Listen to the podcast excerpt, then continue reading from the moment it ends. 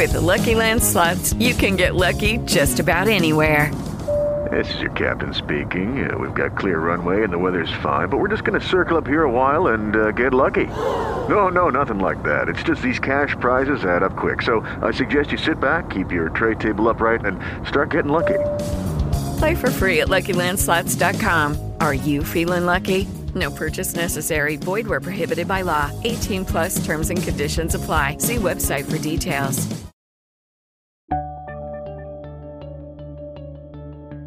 Amapola, sarcocola, banderola, crisocola, mamola, tercerola, angaripola, perinola, mosquerola, cabriola, nigola, caramayola, olito cola. Todo cabe en La Payola. lapayolaradio.com. lapayolaradio.com.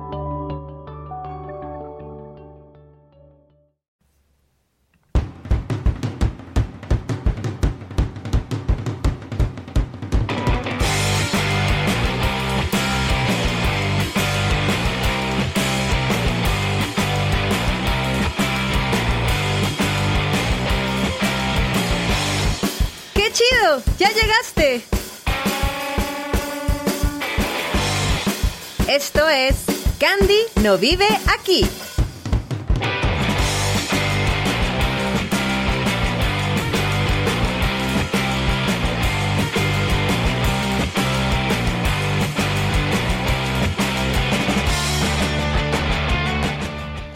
Muy buenas noches a todos y bienvenidos. Están escuchando La Payola Radio. Yo soy Candy y como casi cada miércoles a las 9 de la noche, esto es Candy no vive aquí.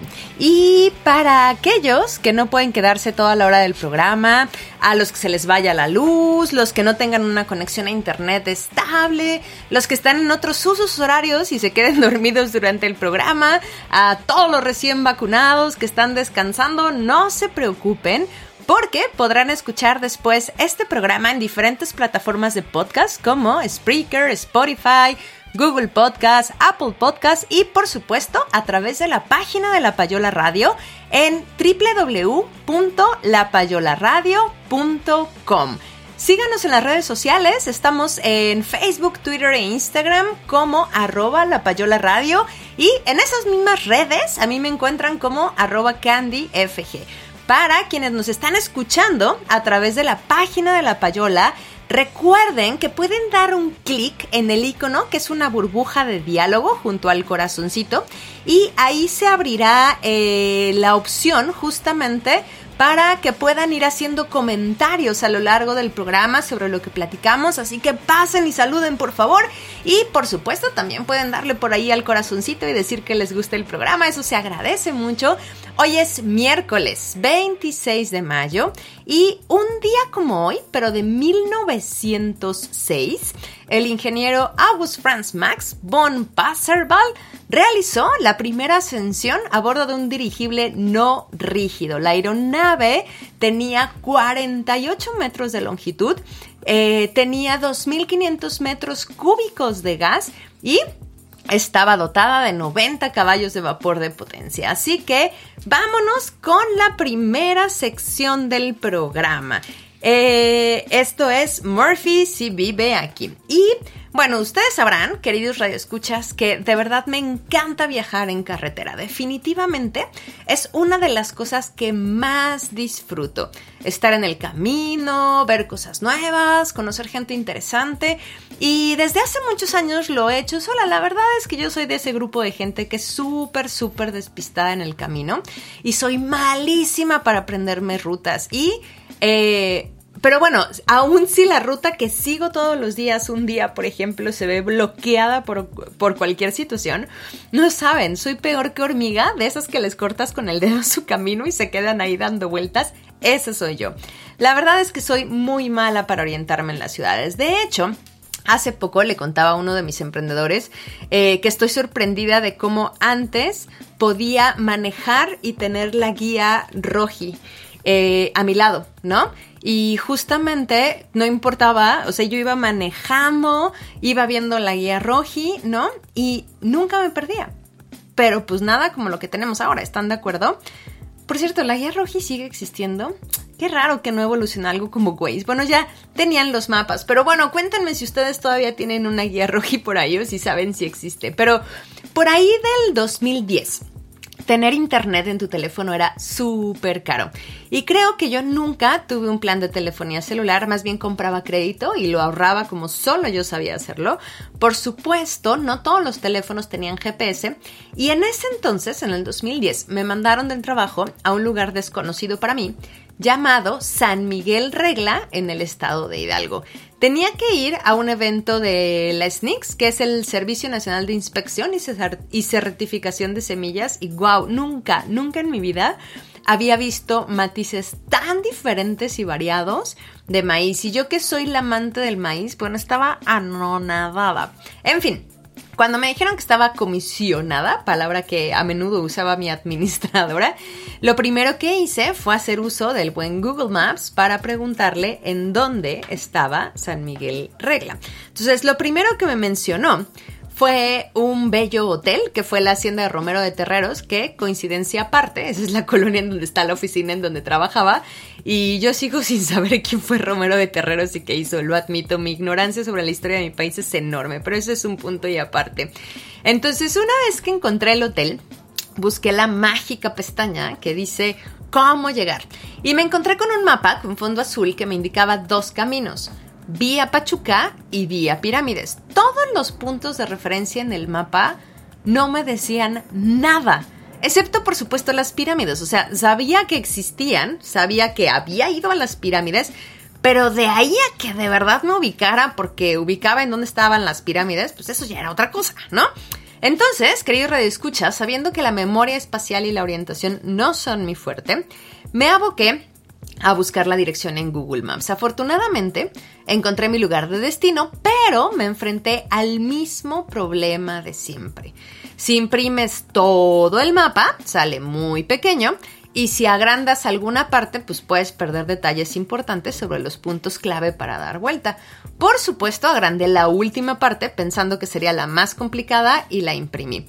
Una vez impresa, subrayé lo que yo creí que eran las cosas a no olvidar y decidí buscar la dirección en mi teléfono.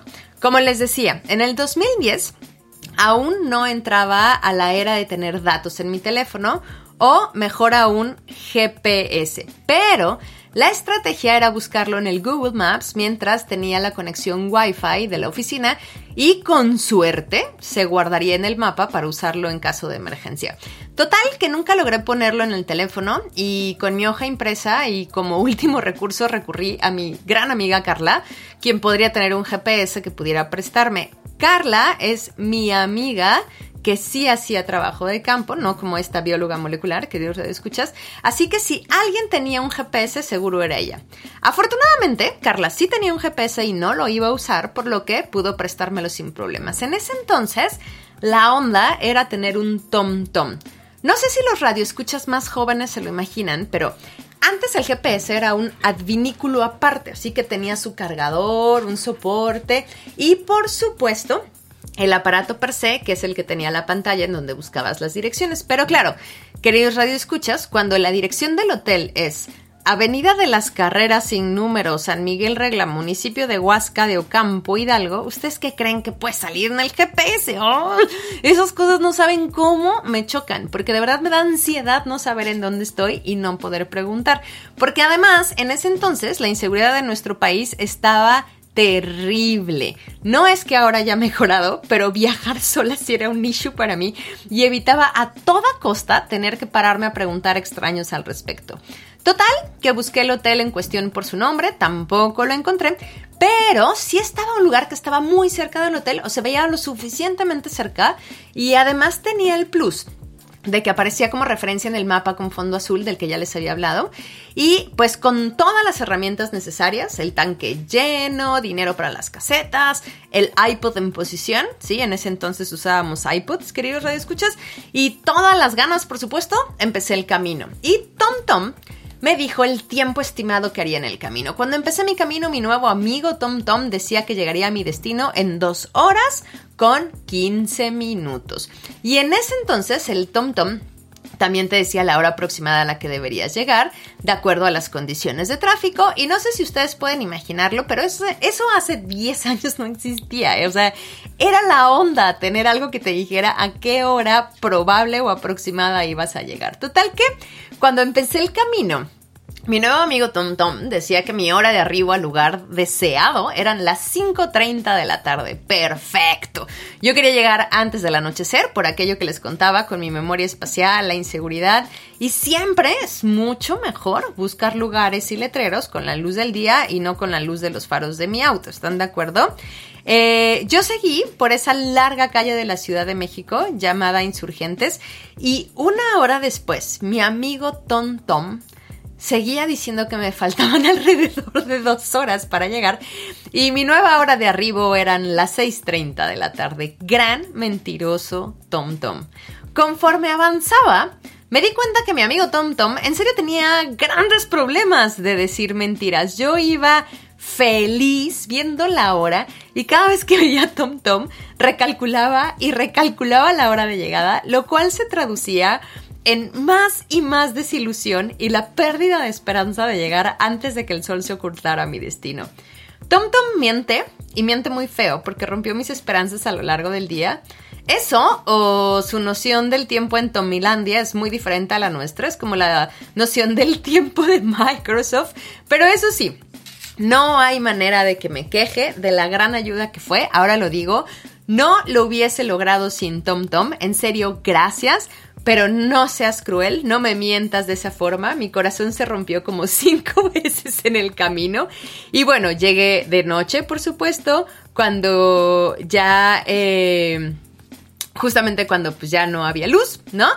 Y de alguna manera pues estaba exhausta, cansada, frustrada. Y además llegué a darme cuenta que la cajuela de mi auto estaba averiada y no la pude abrir. Pero eso, queridos radioescuchas, será historia para otra ocasión. En Murphy sí vive, eh, en Murphy sí vive aquí.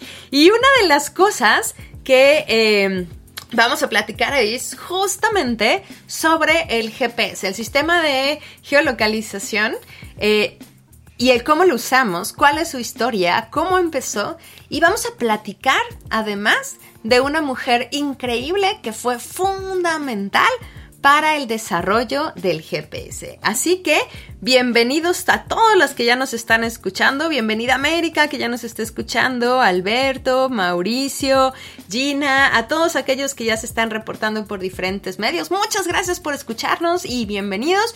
Y vámonos con la primera canción, que es la canción para ponernos de buenitas después de estas historias de Murphy aquí. Y esta canción está a cargo de un grupo súper chido que se llama Suco 103. Es un grupo musical internacional formado en 1999. Lo forma el neerlandés Stefan Kruger, el alemán Stefan Schmin y la vocalista brasileña Liliana Vieira. Ellos combinan la música electrónica con brasileña, el pop y un montón de ritmos. La verdad es que está buenísima. Esta canción viene en su disco de 1999 que se llama U Otro Lado. Y perdón por mi pronunciación, mi portugués no es perfecto, ¿no? Pero esta canción se llama Un Coco, así que espero que la disfruten.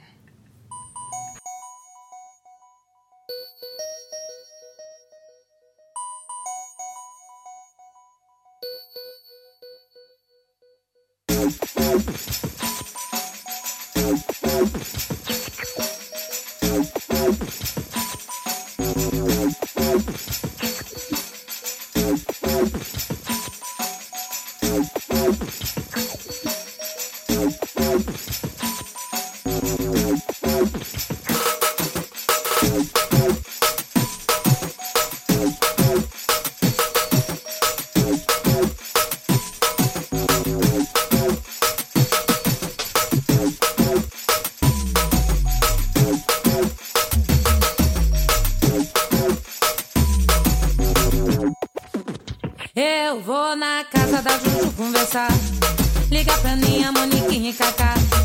Pegar um rango na fulô e um papo e dar uma troca formiga no bar.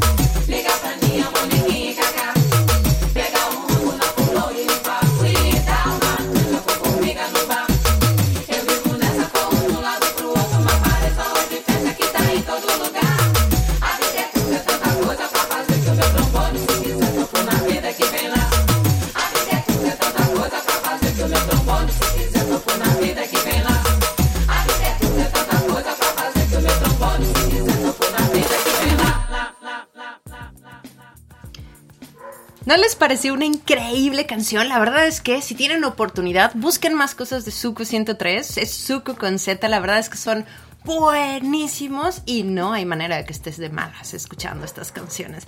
Un gran abrazo y un beso a Chio y a Jorge que nos están escuchando desde Puebla, pero además no conformes con eso, nos están diciendo que se están comiendo un taco árabe casero, así que yo con todo el hambre del mundo, pero un beso y qué bueno que nos escuchan.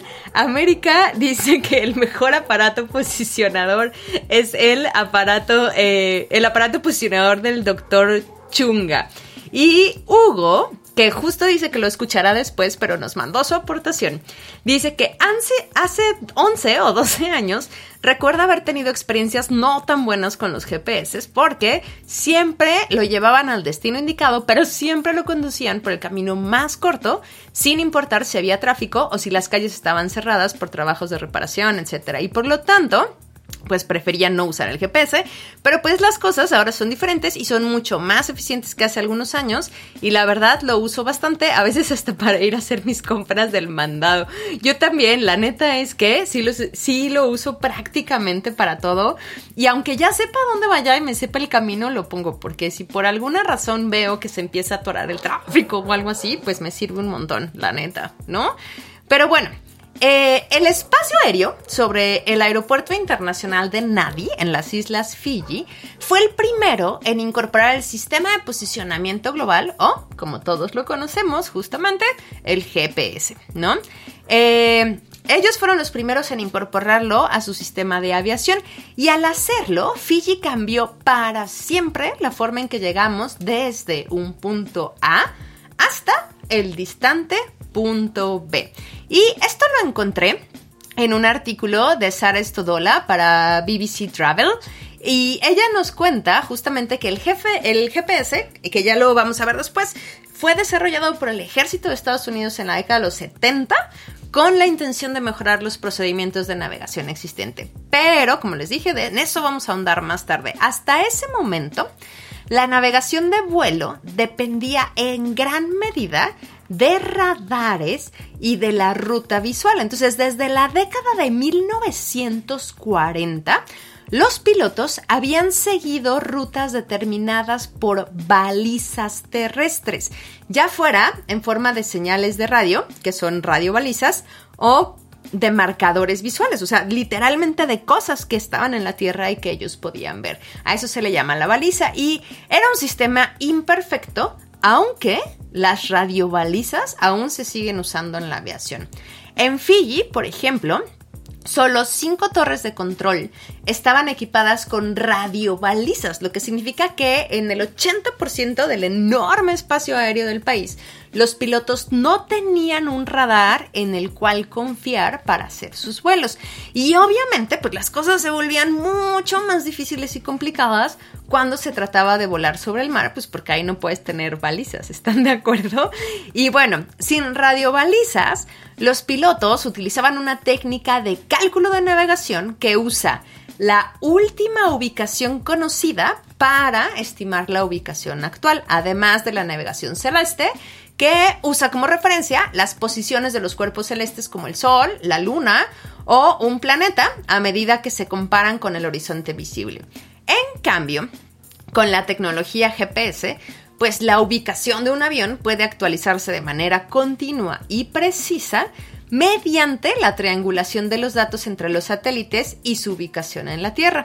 En 1978, el primero de los 24 satélites que completaron el sistema GPS entró en órbita. Inicialmente, el Departamento de Defensa de Estados Unidos se planteó cobrar al público por usar su sistema GPS, pero en 1983 hubo un accidente eh, de aviación muy feo. Un avión de pasajeros coreano se desvió de su ruta y fue derribado sobre el espacio aéreo de la Unión Soviética que en ese momento estaba restringido a la aviación internacional y entonces, justamente en 1983, cuando sucede este accidente, pues Estados Unidos revirtió esta decisión de cobrar al público por usar su sistema GPS. Y el presidente en ese entonces de Estados Unidos era Ronald Reagan y anunció que el GPS estaría disponible abiertamente. Y esta decisión, por supuesto, puso el camino ya planito para que varias compañías desarrollaran equipos para uso civil. Y a finales de 1990, 16 satélites de GPS estaban instalados y funcionando lo suficiente para que el sistema funcionara en la mayoría de los casos en todo el mundo. Durante la guerra del Golfo Pérsico, la tecnología GPS resultó de gran utilidad a nivel militar y los pilotos comerciales también los estaban usando de manera no oficial. El potencial del GPS se estaba haciendo súper evidente, pero su uso para la aviación comercial tenía que probarse en un entorno controlado antes de que fuera factible aprobar la adopción generalizada de este servicio. Y aquí es en donde entra el archipiélago de Fiji a esta historia. Fiji tenía una creciente industria turística y una gran demanda de vuelos de sus fronteras. Con su creciente industria turística y una gran demanda, justamente esta pequeña nación insular estaba ansiosa por mejorar su sistema de navegación. Y eh, Norman G. Eh, fue exdirector ejecutivo de la Autoridad de Aviación Civil de Fiji eh, y él justamente nos cuenta, como en alguna de sus memorias, que hubo un oficial de operaciones de vuelo que se llamaba Jack Snow y él fue el que llegó a trabajar en Fiji desde Nueva Zelanda en esa época y llevó consigo la tecnología GPS. Entonces, por el precio de equipar solo un aeropuerto con una baliza de radar, una radiobaliza, se estimó que Fiji podía entregar a cada aeronave de su flota doméstica un receptor GPS. Y Fiji, la verdad es que estaba muy bien posicionada para ser pionera. Eh, justamente, pues para ser una nación pequeña, su industria de aviación nacional estaba súper bien desarrollada y tenía 19 aeródromos comerciales y 7 aeropuertos privados. Y con más de 300 islas repartidas en un área de 500 mil kilómetros cuadrados de océano, pues las pruebas podían abarcar tierra, mar, montañas, patrones de clima tropical intenso, largas rutas de vuelo dentro de un mismo espacio aéreo y pues justamente Fiji levantó la mano y se ofreció ante la Administración Federal de Aviación de Estados Unidos para ser el campo de prueba para la navegación GPS. La Administración Federal de Aviación de Estados Unidos acordó justo financiar la operación suministrando equipo y soporte técnico a cambio del conocimiento que podría obtener del experimento y les llevó más de un año preparar el sistema. Además, obviamente, de la instalación del equipo, se tuvieron que trazar nuevas rutas de vuelo, desarrollar manuales y pues entrenar a los pilotos y a las tripulaciones. El satélite número 24 y último del sistema GPS entró en funcionamiento a fines de 1993 y en abril de 1994 Fiji se convirtió oficialmente en el primer país del mundo en incorporar el GPS en su sistema de navegación. Fiji demostró que el GPS podría mejorar la aviación de muchas maneras, haciéndola más rápida, más eficiente, más segura y desde entonces la tecnología se ha extendido a todo el mundo, a menudo con la ayuda directa de los, eh, de los expertos de Fiji. Ahora existen un total de 31 satélites y la mayoría de los 24 originales han sido retirados y reemplazados. Los cambios de clima, por ejemplo, ya no son un obstáculo para la aviación como lo eran antes. Antes del GPS, la tendencia era regresar al aeropuerto de origen cuando encontrabas mal tiempo y pues el GPS ahora nos asegura que llegaremos a nuestro destino incluso en una tormenta o con una terrible visibilidad. Los aviones ahora pueden volar durante horas sobre el océano con una ruta precisa y más cantidad de aviones pueden estar volando a la vez de forma segura. En lugar de dejar una distancia de 100 millas entre dos aviones que vuelan en la misma dirección, ahora las regulaciones internacionales solo requieren 23 millas, casi un cuarto de la distancia previa.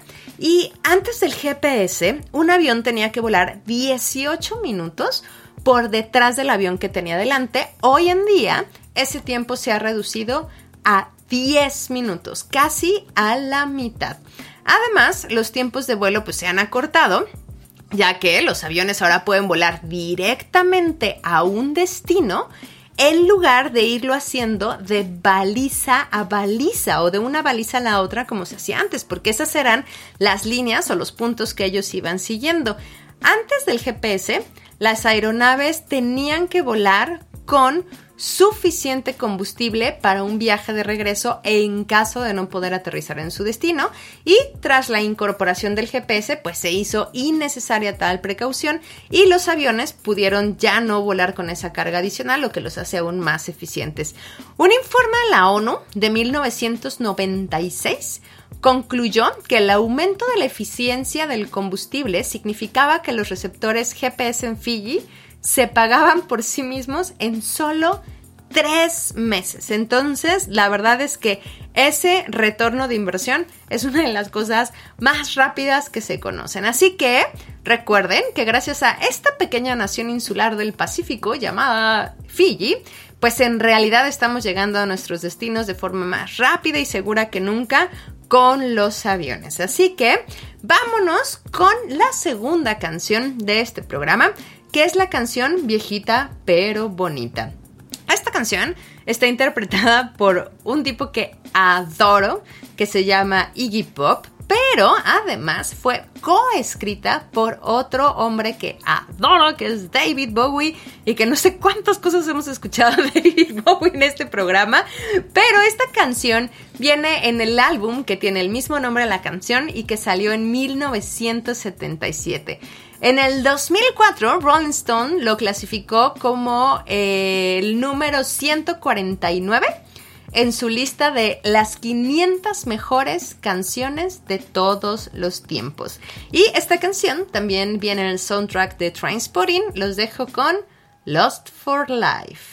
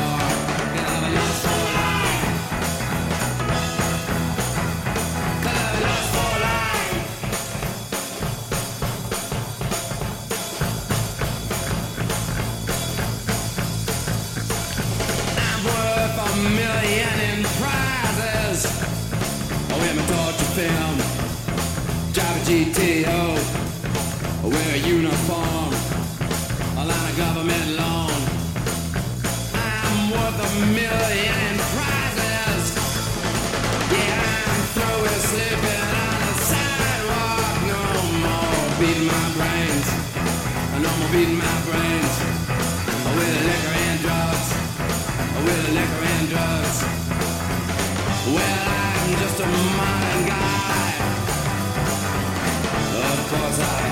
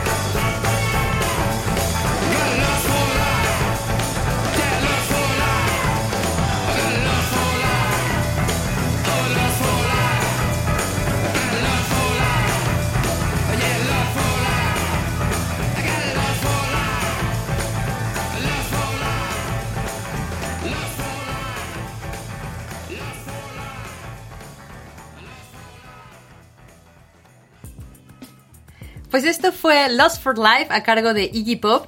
Y dice América que otro día les cuento cómo se retira un satélite.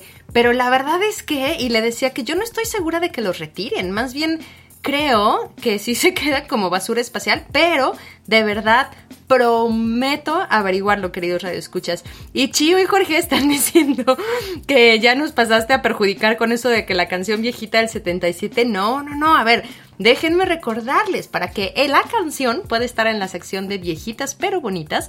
Debe ser una, canción- una canción que tiene más de 20 años. Así que no se preocupen. O sea, el rango es 20 años, ¿no? Eh, y bueno, eh, justo lo que les voy a contar lo encontré en una revista que se llama Gestión de Flotas. Eh, este artículo lo escribió Arti Rubikumar y fue publicado el 23 de junio del 2020. Y pues bueno, el GPS es un servicio de posicionamiento, navegación y cronometraje basado en una constelación de satélites que son propiedad de los Estados Unidos y que se administran en todo el mundo por medio de estaciones de control. En los años 80, la URSS, la Unión de Repúblicas Socialistas Soviéticas, construyó un sistema similar llamado GLONASS, ahora gestionado por la Federación Rusa. Por su parte, la Unión Europea anunció el funcionamiento de su propio sistema de navegación que se llama Galileo en el 2016 y en la República Popular China cuentan con Beidou, que es su propio sistema de navegación. Eh, al principio, GPS, el sistema de posicionamiento global, estaba reservado exclusivamente para uso militar. Ahora está disponible para todo el mundo y lo ha estado desde hace bastante tiempo, como les contaba, Y debido a su uso generalizado, pues la tecnología GPS está ahora plenamente integrada en nuestra vida diaria. La utilizamos en el coche para conducir a través del tráfico o en el celular, por ejemplo, para ofrecer resultados de búsqueda web más precisos y personalizados. La verdad es que el GPS es una tecnología a la que nos hemos acostumbrado tanto que a menudo la damos por sentada. Actualmente existen 26 satélites de la, eh, de la constelación Galileo en órbita. Dos de ellos eh, están inoperativos. La mayor diferencia a nivel estratégico de Galileo respecto a GLONASS, GPS y Beidou es que está gestionado totalmente por organismos civiles. Entonces esto aleja cualquier tipo de sospecha en cuanto a espionaje militar o pues a la utilización de datos a nivel de servicio de inteligencia. Y desde su puesta en funcionamiento en el 2016, Galileo no ha terminado de despegar. La inmensa mayoría de europeos se sigue guiando por el GPS estadounidense, aunque se espera que poco a poco más aplicaciones dependientes de la Unión Europea acojan a Galileo como proveedor de posicionamiento. Y los orígenes del GPS se remontan a la Guerra Fría, cuando la Unión eh, Soviética lanzó el satélite, eh, el satélite Sputnik 1, anunciando el comienzo de la carrera espacial, lo que comenzó como un método para estudiar la Tierra desde el espacio rápidamente se convirtió en una tecnología universal utilizada por casi todos los países del mundo. Y uno de los principales hitos fue el fin de la disponibilidad selectiva en el 2000, lo que permitió a los civiles acceder a las lecturas de GPS más precisas y abrió las puertas a nuevos avances tecnológicos. Entonces, para darles una idea de la historia, ¿no? En 1957, perdón, la Unión Soviética lanza el satélite Sputnik 1. Dos años más tarde, en 1959, la Marina de los Estados Unidos construye satélites con el sistema Transit para comenzar a rastrear submarinos. En 1963, la Corporación Aeroespacial completa un estudio militar sentando las bases para el sistema GPS moderno. Eh, casi 10 años después, en 1974, Estados Unidos lanza el primer satélite de prueba que se llamó Navstar y en 1978 Estados Unidos inició el lanzamiento de 11 satélites de prueba como parte de su programa Block One GPS. En 1983, después del accidente del vuelo 007 del Korean Airlines en Estados Unidos, eh, bueno, más bien en Rusia, Estados Unidos anunció que pondría el GPS a disposición de los civiles para mejorar la navegación y aumentar la seguridad del tráfico aéreo. En 1985, el gobierno estadounidense negoció contratos con empresas privadas para crear receptores de GPS portátiles.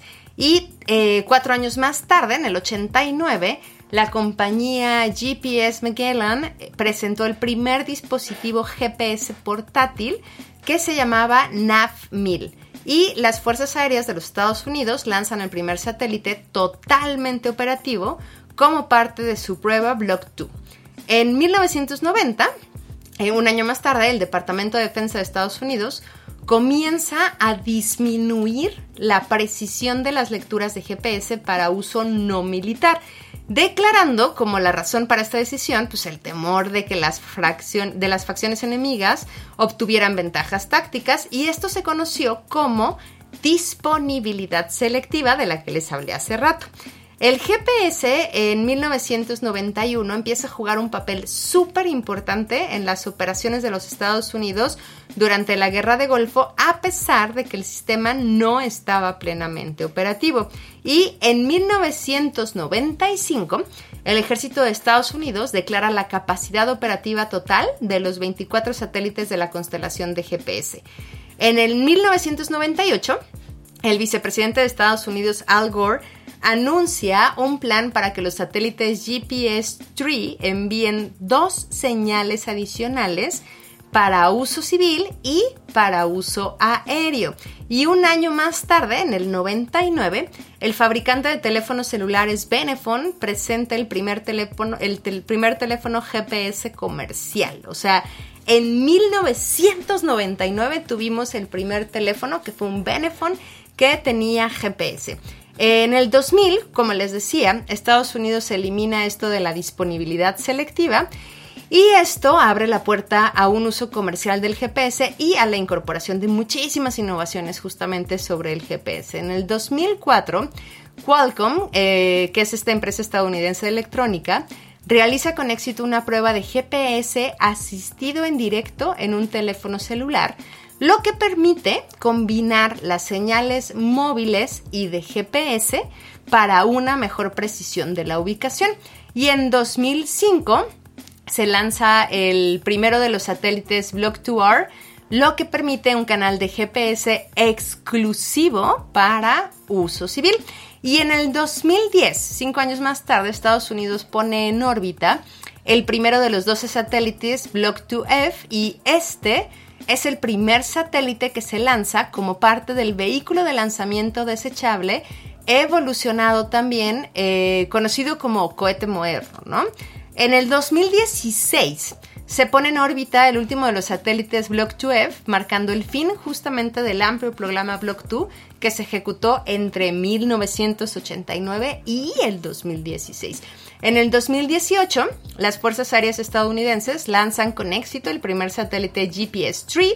Un año más tarde, el segundo satélite GPS-3 se lanza desde Cabo eh, Cañaveral en un SpaceX Falcon 9 y en el 2020, la Fuerza Espacial Estadounidense anunció que debido a la pandemia de COVID-19 se retrasó el eh, lanzamiento del satélite GPS-3 mediante un cohete SpaceX. Y no fue, eh, la verdad, hasta finales de la década de 1980 que la tecnología GPS para uso comercial se convirtió en una realidad.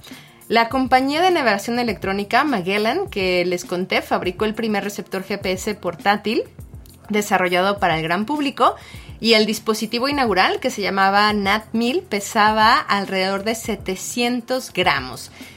Tenía un precio astronómico de 3 mil dólares y podía funcionar un par de horas con batería. En ese momento, pues el elevado coste de la navegación por satélite significaba que fuera del ejército y solo las empresas de transporte o logística, entre otras muy contadas, podían permitirse el lujo de utilizar estos sistemas. Y a medida que la precisión del GPS fue mejorando, muchos sectores diferentes comenzaron a aprovechar la tecnología GPS disponible. Hoy en día, el seguimiento por GPS portátil es mucho más asequible. Los dispositivos GPS de hoy en día son bien ligeros, a menudo caben en la palma de la mano, tal cual como un teléfono celular, y tienen una gama mucho más amplia de capacidades en comparación con los dispositivos originales. Por ejemplo, el GPS pues es esencial para la gestión de flotas especialmente para el seguimiento de la ubicación de vehículos y el comportamiento de conducción con telemática, así como la gestión de rutas y envíos. Y a medida que las capacidades de la tecnología continúan creciendo, solo cabe especular cómo será la tecnología GPS en el futuro. Usar mapas en papel o la guía roji o pedir indicaciones a los transeúntes ya es cosa del pasado. Y los nuevos sistemas de navegación pues serán esenciales para las empresas y los servicios gubernamentales de todo el mundo. Hoy en día, el Sistema Mundial de Navegación por Satélite, GNSS, engloba todos estos sistemas, el GPS, el GLONASS de Rusia, el Galileo de la Unión Europea y el Beidou de China. Y cada vez hay más países desarrollando también sus propias soluciones de navegación GPS. Y con vistas al futuro, pues el gobierno de Estados Unidos ya está trabajando para lanzar una nueva era de satélites GPS, los modelos GPS-3, y se espera que el nuevo satélite GPS-3 esté eh, plenamente, o GPS-3 esté plenamente operativo para el 2023, o sea, en dos años. Y pues bueno, vámonos con la tercera canción de este programa, que es la canción del mood de la semana. Y vamos a escuchar esta canción que está a cargo de una banda que se llama Phoenix, es una banda francesa de indie pop. Esto fue lanzado en su álbum del 2000 eh, y la verdad es que, bueno, este álbum se llama United, fue del 2000 y la verdad es que este es uno de los sencillos que se lanzó con este álbum y es una de las canciones que a mí también me pone muy de buenas, que es algo que necesito mucho en estos tiempos, queridos radioescuchas. Así que vámonos con esta tercera canción que se llama If I Ever Feel Better y está a cargo de Phoenix.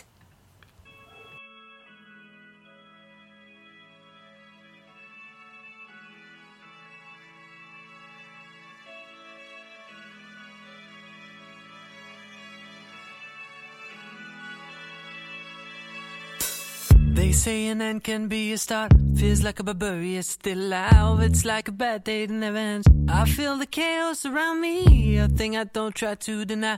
I better learn to accept that there are things in my life I can't control. They say love is nothing but a sore. I don't even know what love is. Too many tears I've had to fold. Don't you know I'm so tired of it all? I have no terror, these spells. Finding out the secret words won't tell. Whatever it is, it can be named. There's a part of my world that's fading away. You're like fire. Now I know that a breeze coming me away. Now I know there's much more dignity in defeat than a brother's victory. I'm losing my balance on the tightrope. Tell me please, tell me please.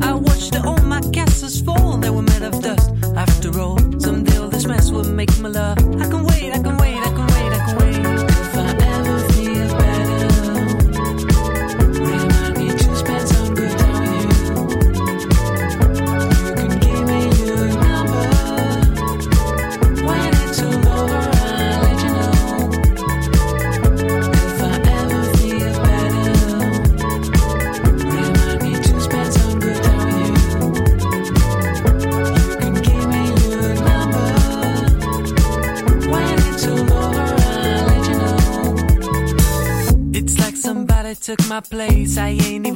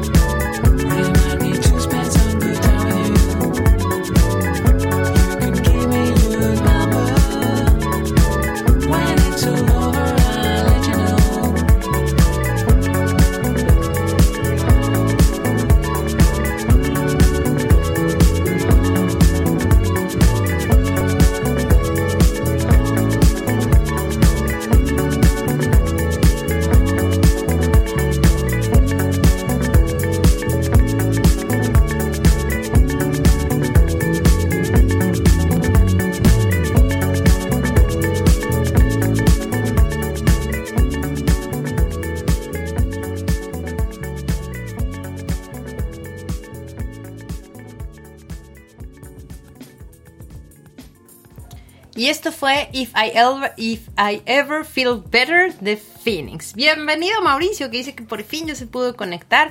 Y eh, vámonos a esta última sección del programa, donde les prometí que les contaría la historia de una mujer que fue fundamental para la invención del GPS y su nombre es Gladys West. Eh, cuando West comenzó su carrera en la Naval Surface Warfare Center, un centro de investigación de la Marina en Virginia, en Estados Unidos, en 1959, en ese lugar solo había cuatro personas afroamericanas y ella era una de estas cuatro personas. Y según cuenta en una entrevista Gladys West, ella cargaba con todo ese peso, pues pensando que tenía que dar lo mejor de sí, siempre haciendo las cosas bien, dando el ejemplo para otra gente que venía detrás de ella, especialmente mujeres, por supuesto, y pues se esforzó por ser fuerte y aguantar lo mejor que pudo. Gladys West nació en 1930 en el condado de Dinwiddie, en Virginia, que es un sitio muy rural. Y muchas de las familias que vivían ahí en Dinwiddie eh, alquilaban tierras y luego les daban a los dueños una parte de lo que cosechaban y su familia pues tenía una pequeña granja y ella tenía que trabajar en el campo con ellos. Y Gladys West tenía otras ambiciones. La verdad es que no quería quedarse ahí recogiendo tabaco, maíz o algodón como todos sus vecinos y tampoco quería trabajar en una fábrica cercana machacando las hojas de tabaco para confeccionar cigarrillos o preparar tabaco para pipas, por ejemplo. Entonces, al principio ella pensó que tenía que ir a la ciudad, pues eso la ayudaría a abandonar ese trabajo, ¿no? Pero después, cuando fue accediendo a más educación, obtuvo calificaciones más altas en su escuela y justamente a los alumnos que obtenían las mejores notas les ofrecían una beca para la universidad local. Entonces Gladys West trabajó súper duro, se graduó con las mejores notas de su clase y así se aseguró la beca para ir a la universidad local. Y cuando llegó el momento de ir a la universidad, cuenta Gladys West que no estaba segura de qué tenía que estudiar o qué quería estudiar y que mucha gente trataba de decirle que como era buena en todas las materias, pues debía graduarse en ciencia o matemáticas o algo más difícil que no estudiara, que no estudiara tanta gente. Entonces, Gladys West decidió estudiar matemáticas, una materia que en su universidad obviamente cursaban más hombres que mujeres. Y entonces, las pocas compañeras mujeres que tenía, pues dirigieron sus carreras hacia la enseñanza y Gladys West la verdad es que enseñó por un par de años, pero se le abrieron oportunidades en otras partes y así fue como se fue a trabajar a la base naval de Dahlgren. Ahí Gladys recompilaba y procesaba información de satélites y la usaba para determinar su posición exacta. Ya más grande, eh, Gladys West logró terminar su doctorado y fue esta información la que contribuyó a desarrollar el GPS. Ella cuenta que llegaban y se sentaban en su escritorio como a pensar y a delucidar todo lo que pasaba, ¿no? Seguían justo todos los pasos que cualquiera seguiría para resolver un problema matemático y después trabajaba con los programadores en las funciones que las computadoras necesitaban desarrollar. Entonces, los operadores los llamaban para decirles que su programa ya estaba andando y que podían acercarse a verlo y entonces ellos bajaban y miraban cómo funcionaba aquella computadora enorme y ahí obtenían resultados. Y nueve de cada diez veces pues no estaban del todo bien y por eso tenían que analizarlos para ver qué había salido diferente de lo que ellos esperaban que saliera. Entonces al mismo tiempo Gladys West trabajaba como matemática. Eh, más bien, al mismo tiempo que trabajaba como matemática, el movimiento por los derechos civiles en Estados Unidos ganaba fuerza. Más de 250 mil personas marcharon hacia el Lincoln Memorial en Washington para escuchar el famoso discurso de Martin Luther King de Yo tengo un sueño, ¿no? Pero pues el trabajo de Gladys West la dejó al margen de este movimiento porque era algo diferente, porque ellos estaban trabajando para el gobierno y no podían participar en actividades no gubernamentales eh, cuestionables, ¿no? Entonces ellos vivían en la base y no se comunicaban muy bien con la comunidad que tenían cerca y obviamente no se involucraron en el movimiento por los derechos civiles, en parte pues porque no era seguro para su trabajo, ¿no? Por su trabajo. Y poco después de empezar a trabajar en la base, Gladys West se enamoró del hombre que se convertiría en su marido, que se llama Ira West. Se casaron y formaron una familia, estuvieron juntos casi 60 años y West continuó trabajando como matemática y su trabajo fue recompensado cuando la directora de su departamento la nominó en el año de 1979 para recibir una mención. Así, Gladys West fue reconocida por encargarse del proyecto radioaltímetro CISAT, el primer satélite que podía observar remotamente los océanos. Y tras retirarse en 1998, después de una carrera de más de 40 años, Gladys West y su esposo decidieron celebrar esta nueva etapa de sus vidas viajando. Después, eh, Gladys regresó a la educación e inició un doctorado que tuvo que interrumpir cuando sufrió un derrame cerebral. Y este episodio afectó su audición, su vista, su equilibrio, por supuesto su movilidad. Y pues de repente eh, pues unas palabras le llegaron a la cabeza, ¿no? Así de, no te puedes quedar en la cama, tienes que levantarte, terminar tu doctorado. Y Gladys West lo logró, terminó su, su doctorado. Más tarde sufrió otros problemas de salud, incluido cáncer de mama, pero la verdad es que su historia y sus logros, sin embargo, no salieron a la luz, sino hasta que un miembro de la hermandad de su universidad, Alpha Kappa Alpha, leyó una breve biografía de Gladys West eh, en un acto con sus alumnos y desde entonces diversos artículos sobre Gladys West aparecieron en la prensa local, estudiantes escribieron sobre ella y Gladys fue reconocida oficialmente por el Senado de Virginia. Una resolución conjunta pasada en febrero del 2018 elogió a Gladys West por su innovadora carrera en matemáticas y por su contribución vital a la tecnología moderna. En un mensaje sobre el mes de la historia negra, escrito en el 2017, el capitán Godfrey Wikis, eh, entonces comandante de Dahlgren, dijo que Gladys West había jugado un rol fundamental en el desarrollo del GPS. Y justamente cuando Gladys West inició su carrera como matemática en Dahlgren en 1956, pues probablemente no tenía ni idea de que su trabajo tendría un impacto en el mundo por varias décadas. Y entonces, justamente Gladys West, después de todo ese trabajo, no fue sino hasta 2016, 2017, 18 que se empieza a conocer realmente la importancia de todo lo que hizo para que nosotros ahora podamos usar justamente el GPS. Así que, queridos escuchas, este programa ya está llegando a su fin. Antes de despedirnos, quiero dar las gracias a todos los que nos escucharon, a los que nos escucharán después a través del podcast y por supuesto a toda la banda de La Payola Radio. No olviden que tenemos dos programas más. Los lunes a las 9 pueden escuchar a Medios Chiles, en donde Mau Zavala y Mau Aguilar se reúnen a charlar sobre lo que sea que se les ponga enfrente y poner musiquita buena onda para pasar estos días. Eh, que este lunes no hubo a Medios Chiles, pero pueden escuchar al del lunes anterior. Y también pueden escuchar los cuentos de la cuarentena, en donde Mau Aguilar nos comparte unas lecturas para minorar el encierro. Esas salen todos los días alrededor de las 8 de la noche. Y todo esto lo pueden escuchar desde la página de La Payola Radio en www.lapayolaradio.com. No olviden también seguir las redes sociales de La Payola en Facebook, Twitter e Instagram. Nos encuentran como arroba La Payola Radio. Y ya para irnos, como siempre, nos vamos a despedir con un buen cover. Esta canción es originalmente escrita por Ed Cobb del grupo The Four Preps, grabada en 1964 por Gloria Jones, pero Obviamente, no vamos a escuchar esa versión.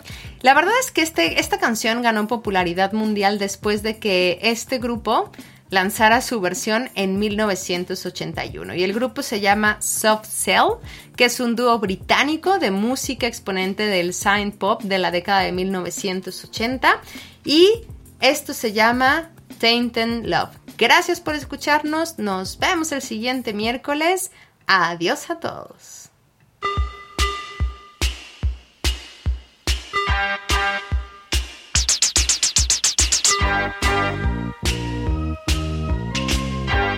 you.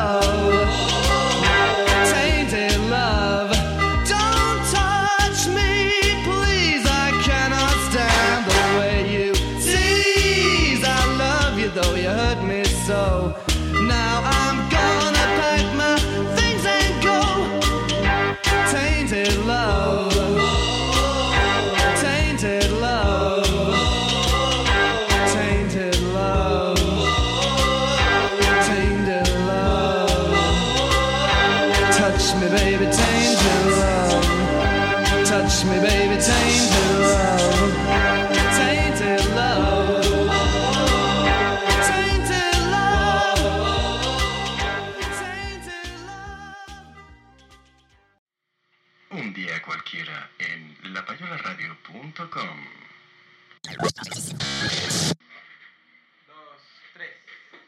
Si quieres conocer los efectos del fenildimetilpirazolón metilamina...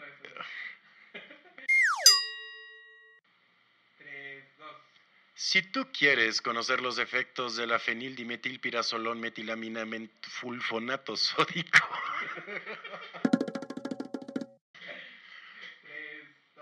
Si tú quieres conocer a qué sabe el fenildimetilpirazolón metilamina mentful...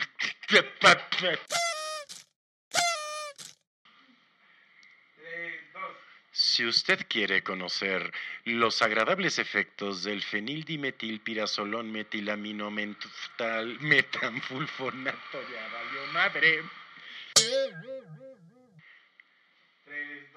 Si usted quiere conocer a qué sabe el fenildimetilpirazolón metal metalima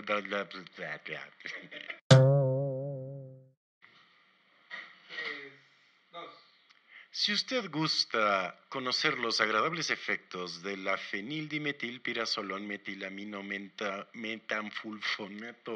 va de nuevo. La Payola Radio. Nunca, pero nunca nos rendimos. Hello, it is Ryan, and I was on a flight the other day playing one of my favorite social spin slot games on chumbacasino.com. I looked over the person sitting next to me, and you know what they were doing? They were also playing Chumba Casino. Coincidence? I think not. Everybody's loving having fun with it. Chumba Casino is home to hundreds of casino style games that you can play for free anytime, anywhere, even at 30,000 feet. So sign up now at chumbacasino.com to claim your free welcome bonus. That's chumbacasino.com and live the Chumba life. No purchase necessary. Group. Void prohibited by law. See terms and conditions. 18 plus.